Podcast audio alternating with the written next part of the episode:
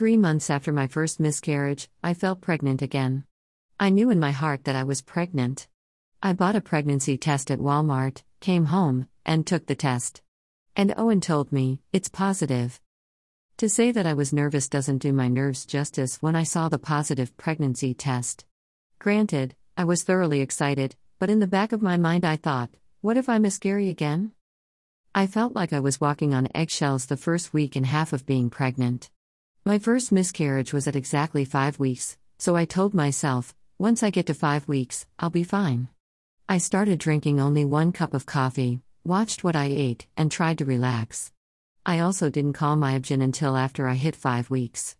I kept thinking, once I hit five weeks, I'll be okay.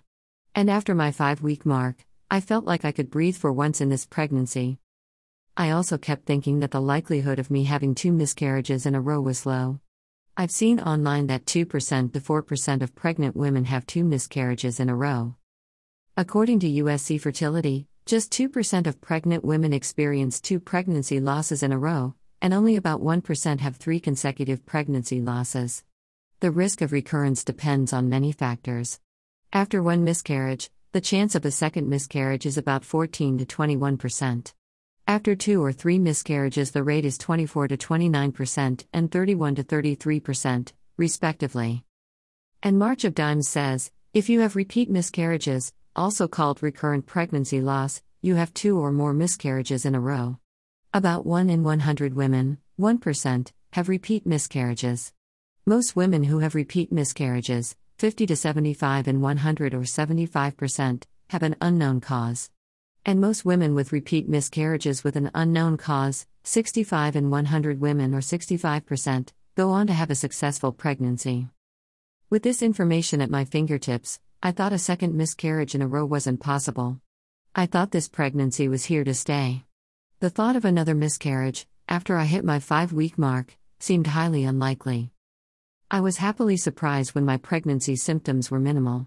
I had nausea, but it would happen here and there. I was so exhausted though, taking two to three hour naps almost daily.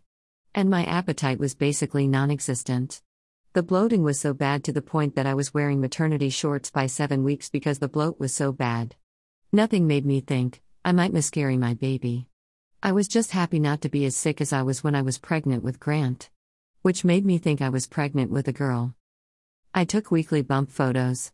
I know that my bump is mostly, if not all, bloat, but I was over the moon excited.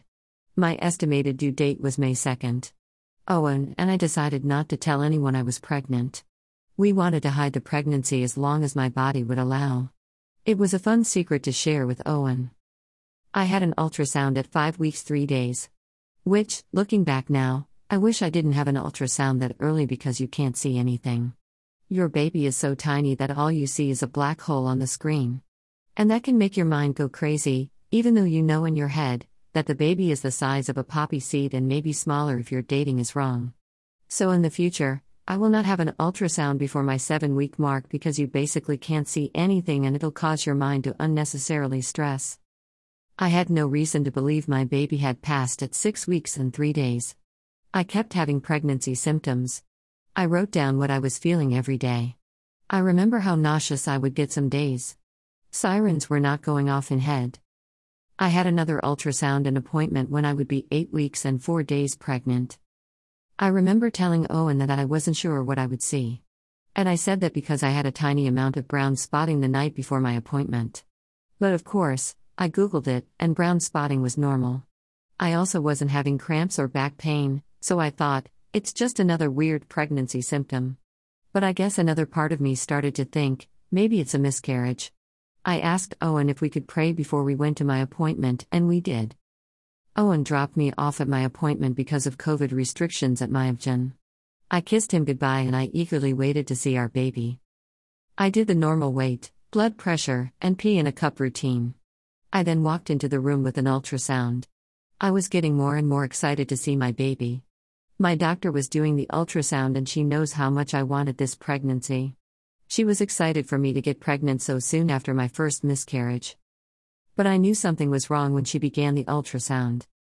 It's like the world froze. I was holding my breath. I watched my doctor's facial expression so closely that I could just tell. I could tell something was wrong. Without her saying a word, I began to cry. I knew in my heart something was terribly wrong. Oh, Chloe. I took my mask off and began to cry out loud. My doctor didn't say anything. She waited until I quieted and proceeded to tell me what she saw. This is your uterus, so baby implanted in the right spot.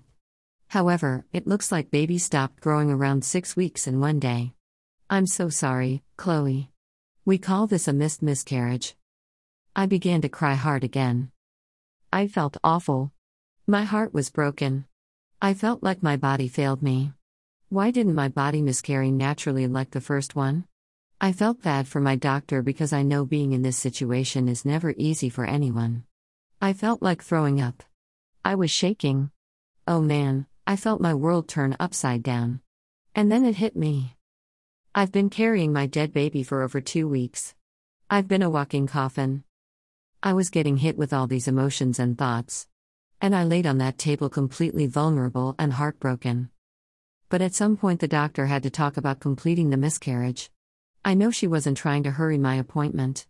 Or make me stop crying. I knew my baby had to pass. It was just hard going from, I can't wait to see my baby. to, I'm sorry, you have a missed miscarriage. 2. How would you like to handle the situation? It was overwhelming and just heartbreaking. I opted to try to have my miscarriage naturally. I wanted to give my body time to go through the process. Maybe now, since I knew of the miscarriage, my body would hopefully soon go through the process. Soon wasn't soon enough. The only thing I've been grateful for during the COVID restriction is the fact that my OB-GYN's waiting room was empty. A lady was coming in as I was checking out. My eyes were red from crying. My doctor had me wait for her to order two blood tests and an ultrasound. I was grateful to walk into an empty waiting room and not one filled with pregnant and non pregnant women who would see me crying. Dash. I will be doing a part two about my missed miscarriage. The weeks following the diagnosis of my missed miscarriage, many events happened, and there's a lot of information that needs to be shared. I believe the information can be helpful for many women who are debating whether to have a natural miscarriage or to have a medically assisted miscarriage. Mama, you are loved and your baby is loved. You matter and your baby matters. Blessed be the God and Father of our Lord Jesus Christ, the Father of mercies and God of all comfort who comforts us in all our affliction, so that we will be able to comfort those who are in any affliction with the comfort with which we ourselves are comforted by God. For just as the sufferings of Christ are ours in abundance, so also our comfort is abundant through Christ. 2 Corinthians 1 3 5. More songs I've been listening to recently. Worn by 10th Avenue North. Fear is a Liar by Zach Williams. Tremble by Mosaic MSC. Come as You Are by Crowder. Counting Every Blessing by Rend Collective.